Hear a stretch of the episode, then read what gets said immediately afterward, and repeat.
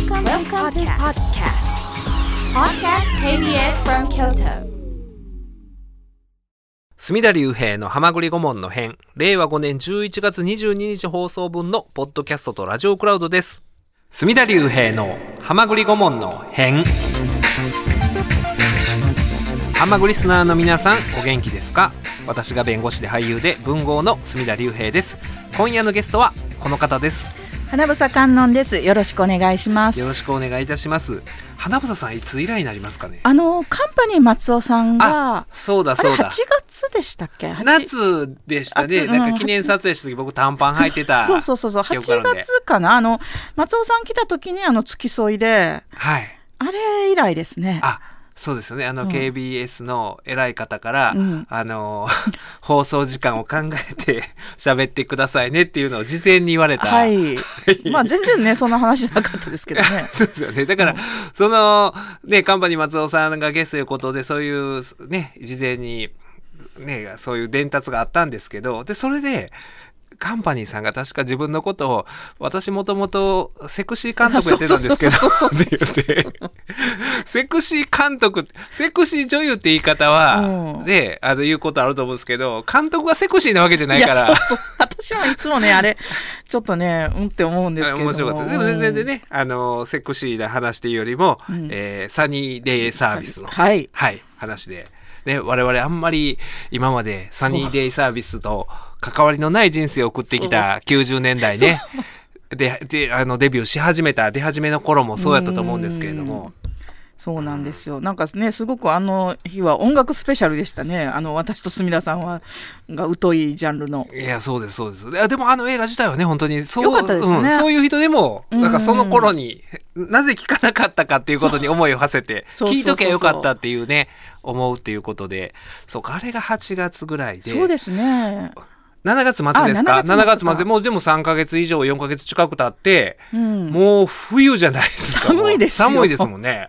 僕も今日タートルネック着てねあの時ね短パンだったのに。短パンやったのに今度ダッフルコートを羽織ってそうそうそうそっていう。もうほんまに季節がもう四季がないですよう。ね。秋短かったです秋が短いですよね。ね。もう、うん。秋春が短いので、もう嫌ですね。嫌ですね、ほんまに。でもなんか、あのー、せちがらいニュースというか、そんなも多いですしね。なんかもう嫌になりますね。ニュース見ててなんかもうげんなりするから。うん。あのね、あのネットニュース流れてきても題名見てもクリックせんとこと思ってねアクセス稼がさんとこと思って、ううんん、っていうことが最近増えましたね。多いですね。うんなんか、うーん、まあ、あの、ね、今年って、ね、ジャニーズもいいろいろ露呈しましたけうんど、宝塚の問題とかそうもね。なんですよ。うんで私の推しもねなんか有罪判決四代目市川猿之助があー私の推しはあの逮捕されがちなんですよ清原さんとか。ええああ清原さん好きですもんね。うそう清原さんんとか四代目市川猿之助さんとか、え推しが逮捕されがちなので辛いんです。こういうよ付きの判決執行は。はい二人とも執行猶予付きですけれどあもの、うん、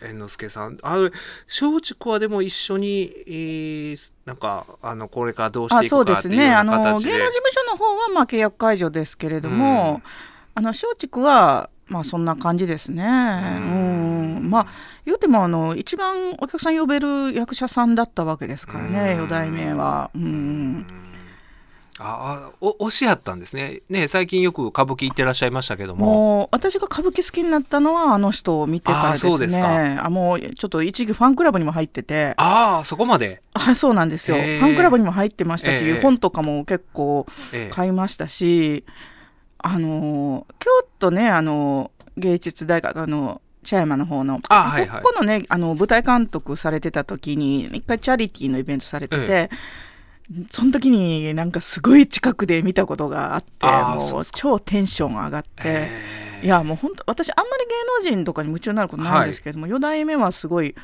きだったのでまあでもちょっとコロナでねなんかもう歌舞伎が次々と本当中止になって、ええ。ちょっと離れてはいたんですけれどもそれしてこれですよ。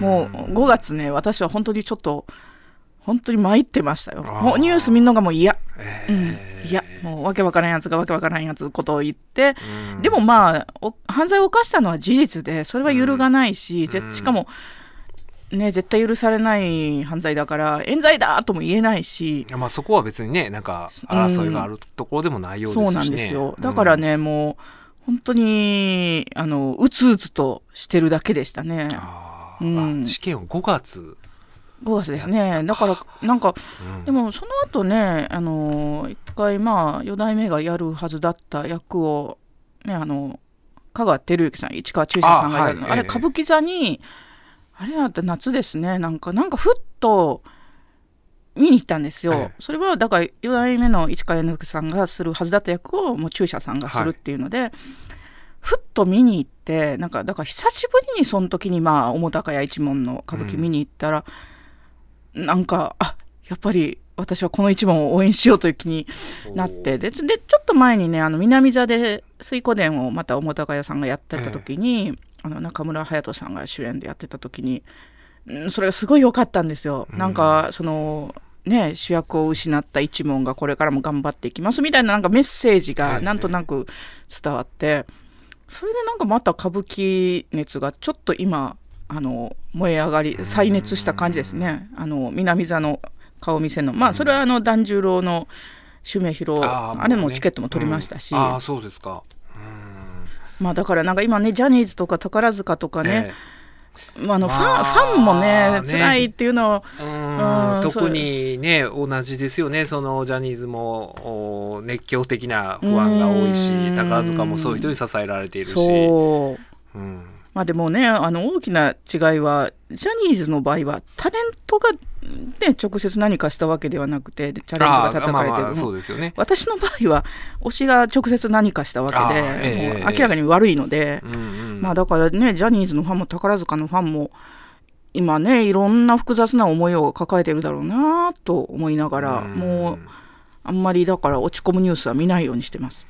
いやまあだから本当にねそのもう自分のアイデンティティを形成してる程度に、ジャニーズが好きやったり宝塚が好きやったりする人はたくさんいるわけで、たくさんいますね。ねうん。うん。たくさんいますからなんかねでもまあやっぱり罪は罪でね、うん。なのは間違いないわけでそれは裁かれないといけないわけでまあだからね宝塚っていうのはまだねこれからどう推移していくかっていうのがまだ途中ですけどね、うん。まあ多分そういう裁判とかにはなるんでしょうけどうん。民事訴訟とかにはなるんでしょうけれどもああいうだから今まであのー誰もお触れてこなかった部分っていうのが今年結構ねだからそういう特殊な社会やっていうようなことでもう誰も口出ししなかったそういうもんやって思ってたようなところが崩壊していきますね。っていうのになってますよね。うん。うん。だからあのライターの安田理央さんという方がえ SNS でその推し文化の集結を感じるって書いてほてう。ジャニーズでも宝塚でも、はい。そしてあの今回のあの羽生くんの件でもえ推し文化の集結あとか推しビジネス、うん。推しビジネスっていうのがもうこの数年ねあの推しっていう言葉が当たり前に使われるようになって、えでそれの集結を感じるみたいなことをおっしゃっててあ。それはねちょっと思いますね。ん。なんかあねだから本当にか花房さんがそのね歌舞伎に対して思ってるん。のとね、まあ同程度というかまあそれ以上にも。まあそれ以上じゃないですかね、うん。私の場合もだってもう直接手下した 加害者なんでだからもうしゃあない部分あるんですよね。なんかそそのジャニーズとか、うん。あの宝塚の問題もその構造自体が問題になってるようなうん。ところがあるので、なかなか。そう。私の推しは逮捕されがち。住田さん推しいないんですか？いや僕今までね、うん、あんまりそういう。ですよねあんまり聞いたことないですよね。うん特にねあのー若い時にこのアイドルが好きあった竹内さん？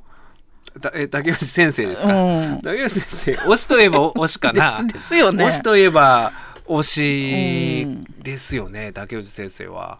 うん、竹だ 竹内先生はでもあのーぐらいかな。な長年にわたってあのうん竹内先生の孫さんとかずっと、うん。推し。ずっと私を夢中にさせてくれる。うん、ですよね。私もあんまりそういうのないんですけど、うん。なんか数少ない推しが逮捕されがちといあうーどこまで私は悪い男が好きなのってちょっと思ったりもしますね。だからそのね推しっていう言葉はね今までなあんまりなかった言葉フじゃないですか。不安。うん。不安であり依存であり。うん。なんかねそういう他の言葉最近ですよにね。ね、うん。あの置き換えられるようななんか推しって言ったらちょっと積極的な意味になるけど、依存依存とか言ったらちょっとうん。マイナス的な意味もあるかもしれないけれども、僕はでも竹内先生には依存してないな。まあ、そうですね。課金もしてないですよね。推しには課金、お金を。おそれ金をねがまず前提ですか、うん条件として。そうです。お金をね、費やすんですよ、推しには竹内。先生には。もう竹内先生にお金費やしてたら、ね、竹内さんの竹内先生の生写真買うとか。竹内先生のなんかグッズ買うとか。なんか竹内先生になんかイベントとかでチップ渡すとか、ええそれしてたらもう推し活ですね。あ、それとあんまりしてないですねあ。推し、だから推しではないのか。あそうですね。課金してないのなら。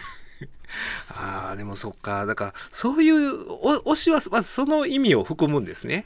あそののまあ推しビジネスというかね、うんまあだからそれこそあのよく言われて AKB 商法とかって、まあそうじゃないですか、うん握手 CD 買ってはい握手会で,、で恋愛禁止っていうのがもうそもそもねあのまあまあまあ。疑似恋愛、ううんんそうそう。で推しっていうのはやっぱちょっと疑似恋愛も入りますから。そっかそっか。うん。でもそういうああいう AKB あるいはジャニーズのお形を作ったんでもっと前からやってたんで宝塚やったりするんでしょうね。そうですね。ね。え宝塚はやっぱりあの宝塚のファンってすっごいマナーがいいのにで有名で、あのその拍手をバーってやって、うん。ほんでまたこう一斉に鳴りやむでしょこう、うん。ねでその出待ちとかももうすごい整列しててねあのものすごいだから宝塚のファンっていうのはマナーがいいのがもう昔から有名なんですよ、ね、それぞれの団員に不安クラブがあって、うんその中でまた序列があってっていうような形で、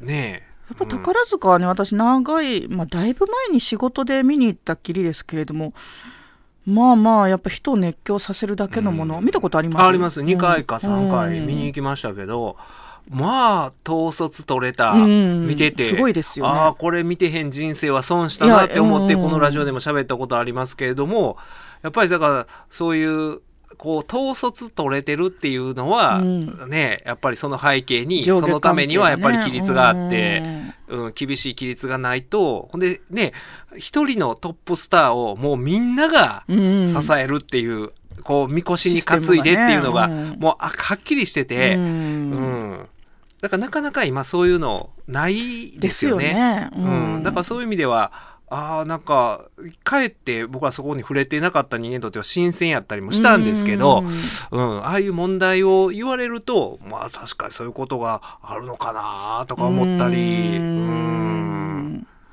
でねなんかまたいろいろ弁護士が調査してそうそうとか言ってねその調査にねそういう客観性があったんかどうかみたいな、ううん。ん問題も出てきてますけど、うん、だからあれも本当にジャニーズの時もそうですけどあの宝塚にしても早い段階でん何らかのそのななんでしょうかねそういう対外的な説明をするためにトラブルが起こったあーそうジャニーズであり宝塚が説明をするのがもうねあの別にそれは他の企業とかでもそ問題が起こった場合そうだと思うんですけど、うん。まああれあんまり急いでやると良くないなっていうのはね。ね。うん。うん。例えば中で問題が起こってそれが訴訟になった場合とか何年もかかってこう違う立場でお互いが主張を立証してその中で第三者の裁判所がそのね、えー判断をするわけですけど、うん。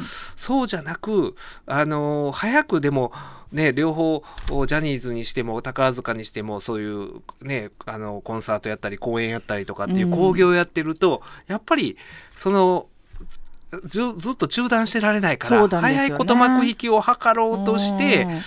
まあ、あの、拙速な、そうそうあの何らかの結論をうん。不十分な調査のまま出してしまうと、結局ねそれでかえって問題が長引くっていうような、ううん。んなかなかあんな簡単にそんなねあのお亡くなりになられたんがあの9月の末とかですようんねとかあったらもっと調査して丁寧に話聞いてっていううんけどねねもう本当対外的なことがあるからうん。急いでなんかしてそれでまたね隠蔽とか言われてし言われまうし。てで結局あれのねなんか一旦文春に出てたんですよね。そうそうそうそうあの女性がお亡くなりになられる前にうん出てて、ほんでその出た時に聞き取りした時今遺族の方が言ってることとうん違うことを言ってたみたいなことをなんかその報告書では言ってるんだけれども、そらそうやろっていう話じゃないですか、うん。その当時まだあの宝塚にいてて、うん。でこれからもいようとしてる人でその親御さんがその状況下でねでもまあ、あの宝塚にしてもジャニーズにしても宝塚とかはもっとそうですよね。その入るためにもう幼い頃から、そうなんですよ。あのーいろんなレッスンをしてうん。ダンスして声楽してバレエやってみたいなことをしてそのね中に入ってる人らが仮に何かしらあのーねそういう理不尽な目に遭ってたとしても、果たしてそのそこの居場所にいる現状いるだいる状況で、うん。そんな自分の真意に基づいたことを言えるのかっていうのが言えないですよね。言えないですよね。まあそれはだから結構どこの世界でもそうなんじゃないかな。ね、ああいうのは多いんですよあのよくある学校のクラブとかの、うん特にスポーツうのん強豪校とかで起こるのもそういうことがよくはうんあるんですよね。やっぱりその中でみんなあの中学かそのスポーツを特化してずっとやってきてそのスポーツで進学してってなった中でなかなかそれは言えないし。うん。うん、ある種そういう自分らの思い描いてる目標とか夢を人質に取られてるようなもんだから。そううん。だからああいうのは親御さんもきついと思います。だからそのためにずっと応援してきて入れてるからねやめたいとかなんか言うた時にいや頑張れみたいなこと言っちゃうんですよね。だってねまあなんかねあ命絶つぐらいだったらやめればって思っちゃうけれどもそれができないぐらいうんの状況だったわけでしょ？ええうん。いやだからなかなか本当にあねそのもともとはそういうねあのー自己実現をするために自分の一番得意な、ねね、人より秀でた部分ある人がそういうところに行ってるわけじゃないですか。どんなジャンルでも。だからそれで行ってるはずやのにそこでなんか逆にもうこの人格をね侵害されるようなことを理不尽を引き受けないといけないみたいになっちゃうのがうんこう本末転倒になって。うんうん、だからそういうのっていろんな現場であるんやろうなって思うとね。もうすごくあると思いますよ。んうんだから本当ねその夢を諦める覚悟じゃないと告発なんかできないわけですからね。そうですよね。うん。だからその、あの、落合監督が大学の時に理不尽な目にあって、ねやめた。とかって言うじゃないですか。うん。でも、そうこ、そういう行動できる人って、うん。それは落合博満やからこそ、大学の時点でもう、今ぐらいの、その、もう精神的にもうん。成熟してたと思うんですよね。落合さんやから。落合さんやから、うん。だからそういう判断ができる人なんてめったにいないから、私だから元プロ野球選手の YouTube とか結構見ますけれどもやっぱ大学時代とかからのそういう体罰の話とか、いやす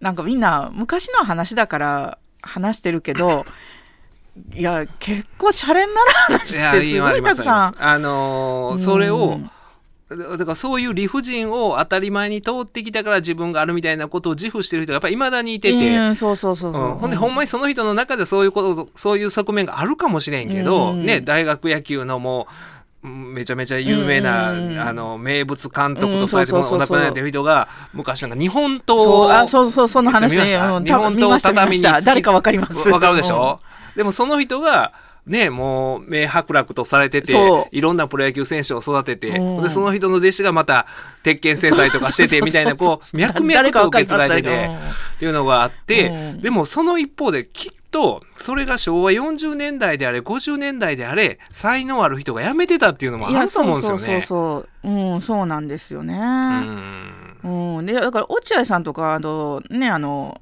巨人の桑田さんとかって、はいもう体罰絶対反対派じゃないですか、ええあの人たちって。でもまああの人たちがそうやって言えるのはやっぱりあの人たちがそう一流選手だからうそうやって言える立場ではあるんだろうなと思うんですよね。そこに至るまでやめてった人とかたくさんいるだろうし。いやーいると思いますね。うんそれは本当にねその業界にとっての損失としても大きいし、うんうんだからそれを結構危機として、うん、あの引退したプロ野球選手がいると思いますね。言うてますもんね。そうそうそうそう。うん。まあ結局ねなんか私たちがいると落合さんの話になるななるんですけどでもやっぱりすほんまにだからね落合みたいな生き方できる人がいないから、うん。だからほんまにあのーね自分をそういうだから人格攻撃されるような場所があったらうん。もうもう一目散に逃げるべきですよね。本当はね。ねうん、本当は。逃げるべき、うんだからであとまあ逃げ場を作るべきなんですよね。ううん。んなんかオープニングからちょっとね、えー、込み入った話になりましたけれども、今日は、えー、花房さんが死にかけ日記。はい。はい。これを引っ提げて22日発売、えーこの本の話を後ほどたっぷり伺おうと思います。水曜ローでしょう。映画や本を法的に解説したりしなかったり、今夜はゲストの花房観音さんのお最新刊になりますね。死にかけ日記、はい幻冬者から、えー明日ですかね、22日。22日、はいだはいはいだからこのあそうか放送？放送が20、あ、放送は22か。うんあ、放送日、放送日うん今日ですね。今日です今日ごめんなさい。うん今日発売の、ははいい、えー死にかけ日記。えーこの帯がすごいですね。更年期だと思って不調をほったらかしてたら死にかけた。あな、あなたは元気なんかではなく、ただ、今は死んでないだけかもしれない。っうんていう。はいお前はもう死んでいる に近い。この前北斗の拳の弦楽器見に行きましたよ。今は死んでないだけ。うん、いや私ももう40代半ばになりあのこの本はあの決して一言じゃない、一言じゃないですよ。ええ特にあのねフリーランスでまともにそういう定期検診とかも受けてない身にしてう。ん。身にとってはあのいろいろ感じる本ではあったんですが、うん、あのメールいただいております。えー私たちのお友達のはい。森重達弘さん、はい。読売新聞の記者からいただきました、はい。墨田先生花房さんご無沙汰しております、はい。東京都ラジオネーム森重です、えーごめんなさい。あの言いましたね。どこの誰か、えー花房さん死にかけ日記をお送りいただきありがとうございます。小生も身につまされるところがありうん。貪るように一気読みしました。森重さんもまあねあのいろいろ病気のデパートいのようなや、ぽいですよ。ぽい、うん。うん、体験をなさってますから、うん。いつも人生を丸丸ごとぶつけていく花房さんの文章スタイルですが、えー今作はその極めつきというか転んでもただでは起きないのレベルをはるかに超えて死に損なってもただでは生き返らないうんコラムの数々に心を激しく揺さぶられました。人生のやりたいことリストは意外と地味、けれどもかけがえのないものばかりという163ページの言葉が特に心に染みました。私の周辺でもちらほら少し上の働き盛りの人が突然突然亡くなる悲しいケースを見ており花房さんがおっしゃるように心身に異変を覚えたらすぐに病院に行くなどの対策を取ろうと決意しました。将来成人した子供たちと一緒にお酒が飲める日が来ることを目標に節制を心がけて生きていきたいと思います。またお二人にお目にかかれるのを楽しみにしておりますと。うん。いう、はい、メールをいただきましたけれども、はい森重さん あ森重さんはまああのでもなんかね会社とか健康診断とかあるんじゃないかなと思うああま全然全然あるでしょう。こここぐらい大きうん。当然あると思いま大すよ。きな会社だとね、はいはい。うん。うん、見つかってないのかな？ねえ、いやなんかはあると思いますけどね。あの、うん。えーあると思うんですけれども。いや本当にあのーこの本を 読むとちょっと怖いですよね。中高年はこのラジオ中高年のリスナーの方多いと思うんですけど、うんだからあのウェブで連載してた時に、まあ、本の中にも書きましたけども数人知り合いとあと知り合いじゃない方からもあのメールが来て、えあの花房さんのこのウェブの連載見てちょっと私も心当たりがあって病院行きましたっていうのがね、ええ。やっぱ複数の女性からもらったんですよね。あのまあみんな大体40代のええ。子持ちの女性が多くて、えあのまだねやっぱお子さんがいる方ですごい仕事してたら本当大変なのでで、ええ。自分のことがすごい後回し子供のこと優先で自分のこと後回しになる方から来て、それメール来ただけでも数人いたのでそうじゃなくてあって思った人はもっといるんじゃないかなとも思いましたね。これあのね初めにのところが、うん。あの更年期だと思って不調を放置していたら死にかけた、うん。40代50代の女性はなんか体調が芳しくなかったらそういうふうに思う方が更年期多いですよね。障害とか、うん。あと出産後のホルモンの不調とえか、えやっぱりその、ね、女性ホルモンですごく女性って体調があの左右されるので、不調抱えてる人はね本当多いと思うんですよ、ええ。女性は、はい。でも逆に男性は無自覚なままバタッとなるパターンが多いように思うんですよね、男性は。だから女性の方がやっぱりヨガ行ったりとか、はい。あのヘルシーなもの食べたりとかして気をつけてるのは、それだけ女性の不調っていうのは本当に表に現れて、え。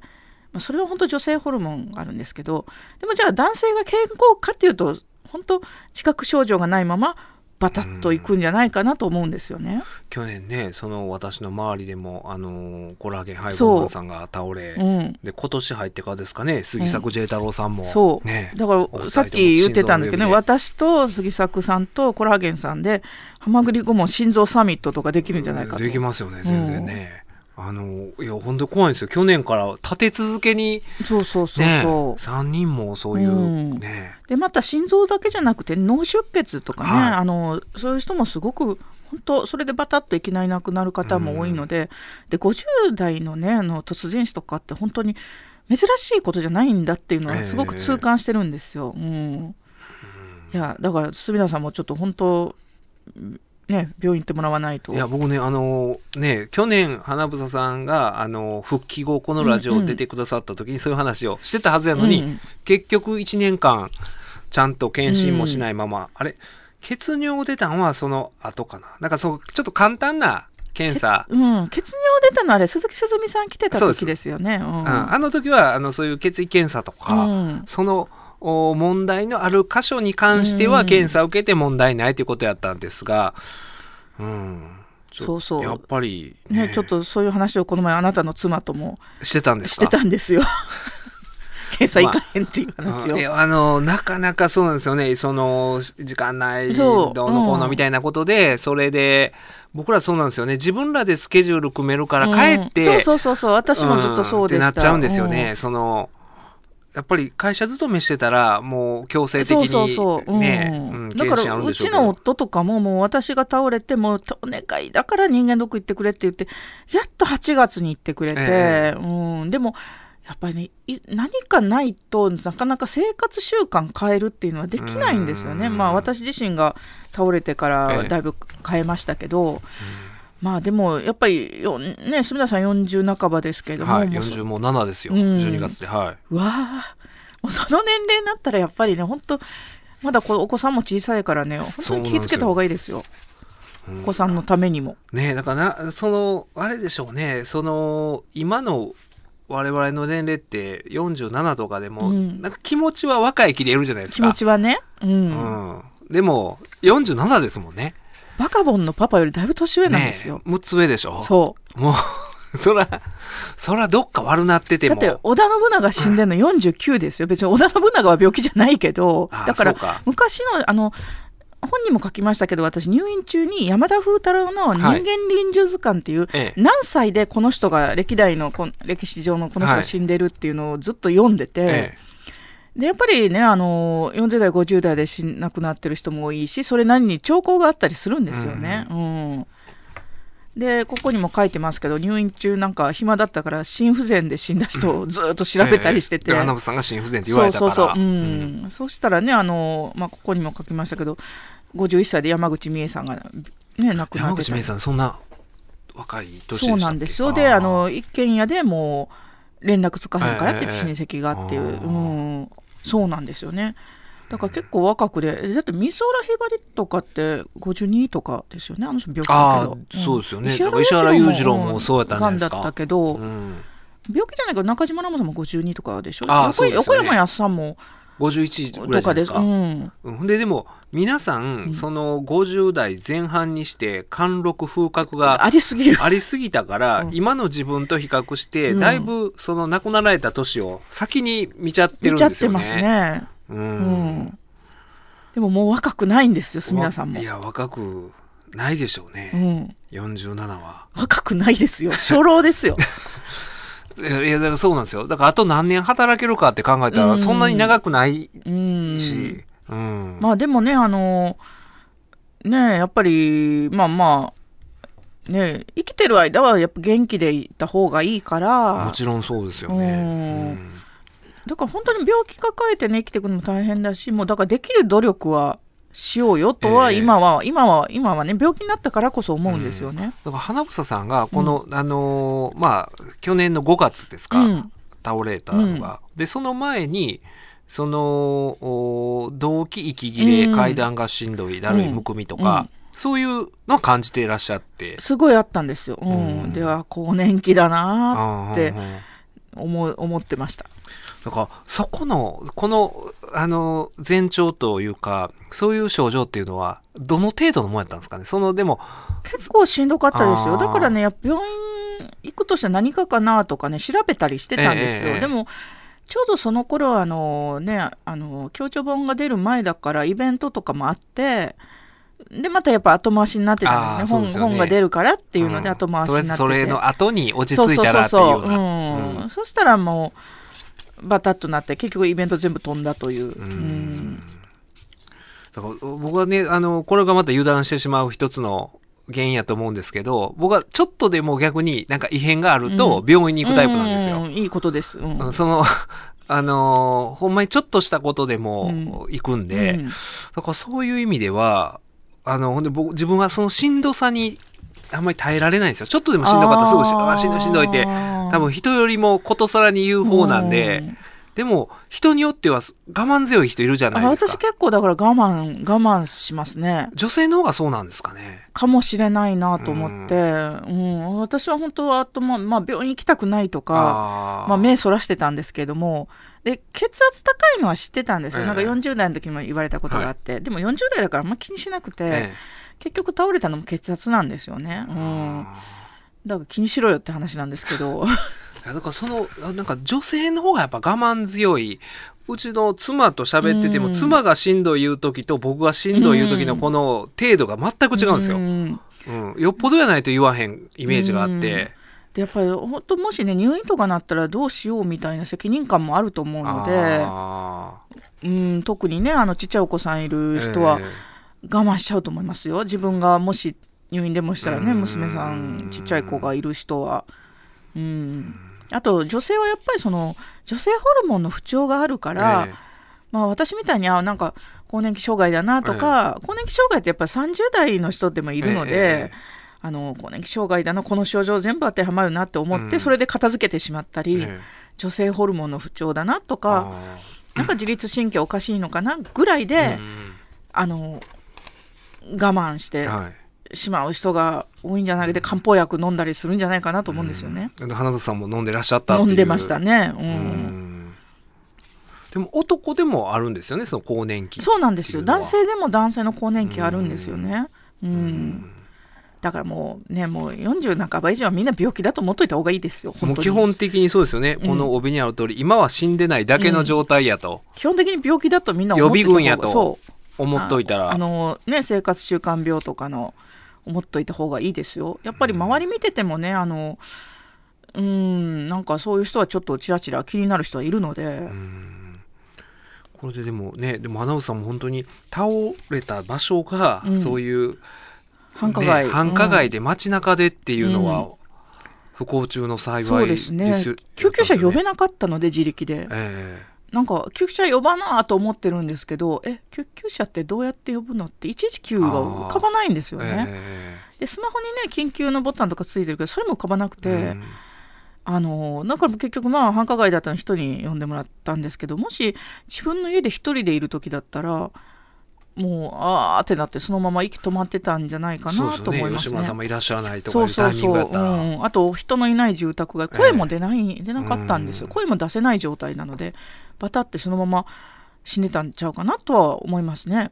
それバス停でバス停です。バスを降りたんですよ。あの目的地からバスに乗って、はい。もうその時点でしんどかったんでこれは家まで持たんと思ってバス降りたんですよ。あのそこででバス降りてでその椅子に座っても傘を杖みたいにして、あのガーってやってたのであの声かけてくれて。だからもう見るからに見るからにあのやばい人だったので。あのもうこの人は、そう。で救急車呼びましょうかって,、はい。ってなって。もう声も出ないしスマホも触れないから自力でどうにもできなかったですね。それ声かけてくださった人があの救急車呼んで。であのこういう状況でも面白いなって思うのは、うん。その人が救急車呼ぶ時に花房さんのことを40代そうそうそうそう。言っ た時に40代女性って言われて嬉しかったっていうあのが。若く見られた。死にかけながら。そういうもんなんですね。でもそこはね。へだから脳がねなんか脳はまあだから心臓なので脳まで行ってなかったので、あだからなんか頭はいろんなこと考えてるんですよ。そういう判断はできたっていう。うん。あのうん。病院行ってからもなんか脳はねなんか回ってるんですよ、ええうん。まあ、途中やっぱりちょっと意識遠,、ね、あの遠のきかけた時はありましたけれどもでねあの ICU なんかで隅田さんに、ね、メールして。あそうですね。だからちょうどこのラジオ出ていただく予定やったんで。ハマグリ後も無理みたい無理みたいな。ほんまに かスペースのスペースそうちの親父のねうん 書き込みのような。それはなぜそああいう文章になっちゃったんですか？もわかんないんですよ。だからあの時はとにかく連絡せな思って、でだからハマグリ顧問次の週に控えてて、あとロフトプラスワンウエストで鈴木すずみさんのイベントとか、ええ。東京でもイベント控えてたから、とにかく関係者に連絡せなと思って、うなんか片言のね。そう、ん。そうなんででもその時はそんなつもりなかったんですよ、ええ。後でメール見たらすごい片言になってて、うハマグリ顧問スペース。無理、いやほんまにそんな文言でしたね、うん。でもその人生で初めてああいう ICU に運ばれたりしたら、もうそれだけでちょっと怖いですもんね。ICU って聞いた時は衝撃受けたんですよ。うんえ ICU? と思う。うんいやそれまでになんか本当もう息できない死ぬ死ぬって入って、ええもう意識がだからもう遠ざかってあ死ぬってなってるんだけど ICU 行きます。え ICU? あその ICU という言葉の響きで響きにねちょっとすごいびっくりしちゃって。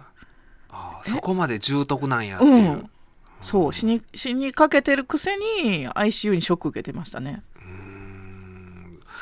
でもねそのこの状況ででも詳細に具体的に覚えてらっしゃるのもすごいなと。ああだからねもうでもね ICU 出たぐらいからはもうす全部思ったことすべてノートに書いてたんですよ、ええ。だから割とまだ記憶が新しいうちに、ノートをいつも持ち歩いてるので、ええ。それにだから ICU 出てあの ICU の個室に入ったんですよね、ええうん、そこぐらいからあのノートにもすぐわーっても思ったこと起きたことええ覚えてることぐわーってもずっと書いてたんですよ、まあ、ええ時間もあるし暇なので。であとまあ幻冬舎にメールして「すいませんねあの連載させてもらえませんか?」って ICU から。ICU の個室からメールしましたね。うんうわーでもそこがいやそのね花房さんがもう作家として普段からいつもノート持ってらっしゃってっていうのがあったからこそほとんどだからもうそのねあれだけでしょ？その時持ったもんだけやったんでしょ、だけです最初は。そうなんですよ。あのーまあ緊急入院なので、ええだからノートを持ち歩いてるっていうのが私はすごいうん助かりましたね。だからなあとスマホの充電器。じゃあ電気で。だからなかなか最初ねちょうどまだあのコロナのね、うん。いろいろそうそう。多か警った時ですね頃やったからっていうことでそのあの吉村さんともなかなか連絡がは初めて面会面会とかも荷物持ってこられたのはしばらく経ってからしばらく経ってからですね。ね。それはまあ向こうが忙しかったし、どっちみち面会 NG だったので。タイミングですもんね。コロナで面会一切、まあ、それは助かったんです。あの隅田さんも一回ねあの妻と一緒に「お見舞い行きます」ってメールくれたけどあもう NG なんで、うん。いや来られても困るしと思って。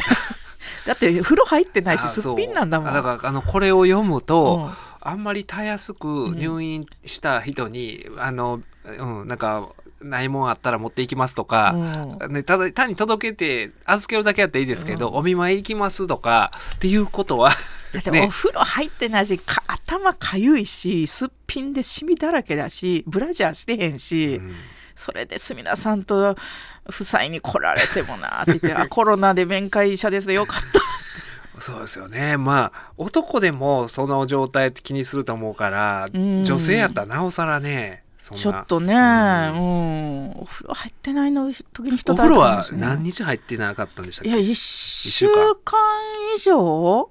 だから結局お風呂入っていうかしシャワー浴びるのも負担に心臓のに負担かかるって言われたんですよ、え心臓に負担かかることって結構多くてあだからトイレで息むことも血圧上がるからっええていうので、だからもう結構長いことも、うんあの尿道カテーテルええ。でトイレ行けなかったし、でシャワーももうでお風呂はもう結局シャワー浴びてる。けどお風呂自体は入ってないんですよね、え。それはもう心臓に負担かかるから。心臓に負担かかるんですね私あの倒れる前の日温泉入りまくってたんですよ、和歌山で。あれあれかなと思って。あの温泉入りまくってて、しかも熱いお湯に入りまくってたんですよ、ええ。それでってやっぱすごいサウナとかもそうなんですけど、熱いお風呂って心臓に負担かかるんですよね、それで来たんかなと思うんですけどだからシャワーも髪の毛はね1週間ちょいぐらいしたらあ、うん、あの洗えたけど、ええシャワー浴びるのはそれからまた23日でしたね。ううん。やっぱりねあのー本当にそれって1週間あの髪の毛洗わないってまあないじゃないで普すか通はね、普通は。うん、答えますよね。いやだから私なんかねあの災害の時の被災地の人ってこんな風にっていうのをすごい考えたんですよ。あーそうあの避難してる人たちってそんなお風呂入れなかったりするじゃないですか。えあのだからねあのそれこそあのドライシャンプー水のいらないシャンプーのね、ええ僕は知らなかったでもそうそうそう。この本でも紹介してくださっ実名挙げてね。はい。知らなかったですね、うん。はい。あの災被災地の人ってもうこんなもんじゃないんだろうなっていうのはすごく思ったんですよ。その他にもいろいろ家がないとかそうそう。今後の生活うん。ね、さどうしようとかっていうことが、うん。だから本当ねその被災地の人はもうもっとこんなもんじゃないんだろうなっていうのはずーっとやっぱ考えましたね。私なんか言うても風呂入ってなくても病院なんて清潔なとこいますから、ええ。いや僕あとねこのあの花房さんが私は当然知ってたけど気にしてなかったっていうような、うん。あの言葉としてセルフネグレクト。うんそうそうそうそう。このセルフネグレクトという言葉自体を知らなかった、うん、あなんかねそう。この前もねあの私が今世話になってる会社の社長の川島亜美さんと喋ってる時に、私知らん初めて知ったって言ってあそうなんだと思って、私も知りませんでしたあね、のだから孤独死のえあのー本とかにはよく登場するんですえ、よ。あそうですか。あの家の中ゴミ屋敷になって孤独死になった人とかの本にはよく登場する言葉なんですよね。もう自分の自分で自分のまあ世話できなくなるというか、うん。そういうところはねいろんな人多いんじゃないかな、うん。そのお風呂入らないこともそうですし、あのもう本当ゴミ屋敷住んでる人とか、うん。もう食べ物とか一切もう自己管理できない人とか、うん。そういう部分ある人多いんじゃないかなと思いますね。うん。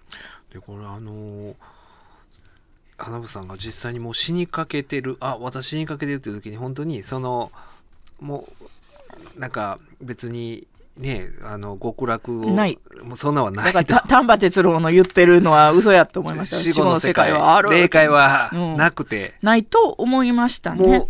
うどういうイメージですか？あの目の前真っ暗で、うん。崖自分が崖にいて目の前真っ暗のイメージ。だからこの崖ふっと降りたら人生が終わるんだ。シャットダウンするんだと思って。そこでもうん。うシャットダウンで、うん、あのまあでもそれは本にも書きましたけど私の宗教観なんかなと思ったんですよね、うん。うん。だからなんか向こうでなんか天使が飛んでるとかそんなもなかったしあのぶ仏様が迎えに来てくれることもなかったし、真っ暗。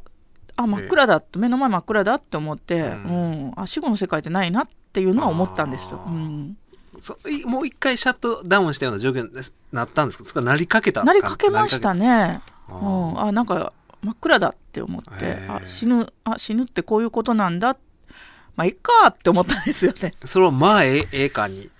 って思っちゃったんですよね。うん、でもそれはもう本にも書きましたけど、まあ50年生きたし本たくさん出したし、あとまあ子供いないしと思って子供いたら全く違うことを考えてたんじゃないかなっていうのは思いましたね。だから逆にその子供残して若くで亡くなってる人あの、ええ。團十郎のねあの妻とか。あーはい。あれってすごい辛かっただろうなと思ってうん。ちっちゃい子残して。あのだからそのねあの川島亜美る社長の話しましたけど、はい。お父さんの川島英語って48で亡くなってるんですよ、48ですか？48なんですよ、まあ、病気でね、えで3人子供残して48で死ぬって、うん。まあだからそそれこそ今の隅田さんぐらいじゃないですか。そう47ですもんねめちゃくちゃ辛かったんちゃうかなと思ってうん。その川島英語自身がね、ええ。っていうのはね考えるんですよね、ううん。んでもそのね花房さんはこの入院生活を通じて、うん。そのこれから必要なこと必要じゃないことも明確になったっていうふうにうん書いてらっしゃるのが、うん、もうなんかね好きに生きようと思いましたよ。生きようと改めて、うん、改めて思いましたね。もうやりたくないことはやらない、なるべく。なるべく。うん。いやでも多分そういう状況になったらいろんなことが整理されるもんなんですかうね。ん。そう、それはそうだと思います。やっぱり生き方を変えざるを得ない。えじゃないかなと思いますね。もうそれはね、本当にコラーゲンさんや杉作さんとサミットで話したいテーマですえね。ああそのビフォーアフターでどう変わったか。うん、みんなそういうとこあるんじゃないかなと思うんですよ。うんうん心臓をやられて倒れた人たちは。だからねそのちょうどだから今って昔は働き盛りって30代とか40代とかかもしれないですけど、なんかもう全てが高齢化してずれてうんて今40代私ぐらいの年代とか花房さんぐらいの世代がむしろは働き盛りというか、働かなあかんうん。世代かなっていうような意識あるんですけど。芸人さんとかもだってねもう40代で若手とか言われるじゃない。今はそうですもんね、うん。m 1でもえ40代でも出てたりしますもんね。そう考えたらあその仕事の中でのなんか中堅仕事では中堅だけれども、実は年齢的にはもう初老で、うんっていうところのギャップが、うん。仕事の負担が体に結構負荷をかけてっていうことにそう。なるのかな初老ですよ我々、我々そうですようん。ね立。派な初老ですよ、初老ですよね。いやだからその自分のなんだろうな考えてることが中身はそれこそ竹内先生と、うんまあ そういうアホな話してたら、うん学生時代のような気持ちになるけれども、うん確かに鏡を見たらもみあげ真っ白なんですよね。うんこのもみあげを基準に考えないとダメですよね。この こんだけ真っ白なもみあげになってるんやぞと俺はと。そうね、うん。見かけのこの老いこそがいや実はそうですよ、うん。うん。いやもう絶対体にねきますしね。それは逃れようがないですし、そうまあ白髪もそうですしね。あと代謝が悪くなるいしやーそうですね。うん。そう。だからそのそんなに僕食べないのうにん。体重が減らないんですよ。うん、だから代謝がもうすごい下がってますから。ね。だから若い頃ってめちゃめちゃ食べてたのにそうそう。んなに太ってなかったんですよ。だからもう明らかにもう体が変わってるわけでしょ。そうそうなんですよ。同じ人間だけれども、でもそこをあんまり意識してないのがだからせやっぱり生活を変えないと体の負担が、まあ、お酒でもそうですけど、ええ。かかってくるので。というのはねあの、まあ、退院して1年ちょいで私いろんなそういう病気の本読んだりして、つくづく思いましたね、うん。もう生活変えないとダメなんだっていうのはこれがでも難しい難しいですよね。だから一回病気しないとダメ。いやでもぶ病気したくない。うん。病気したくないから、うん、だだってこれ病気して入院とかした時にねこの花房さんがあのー最初は個室にいらっしゃったけれども、まああー症状が軽くなってその何人かの部屋に、うん、4人部屋4に、ね、人部屋行った時のその A さん B さんっていう、うん。あの花房さんよりも年配の女性2人が出てくるんですけど、その会話を、まあ、書いてらっしゃるんですけどこの状況きついなって思って。いやきつかったですね。ね。だからもう本当ネタにしようネタにしようと、うん。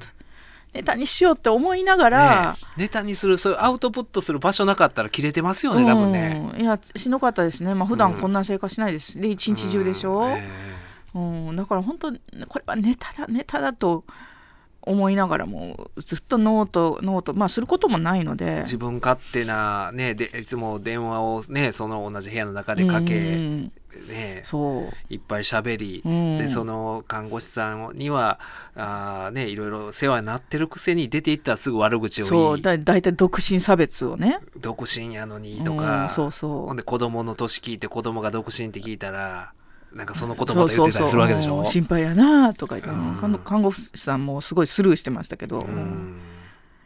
あ面倒くさーと思いながら。そういうのを聞きながらうん。っていう、ひたすらメモをと取ってましたね。メモ取ってこれを本に、に書いてやるんだっていう。うん。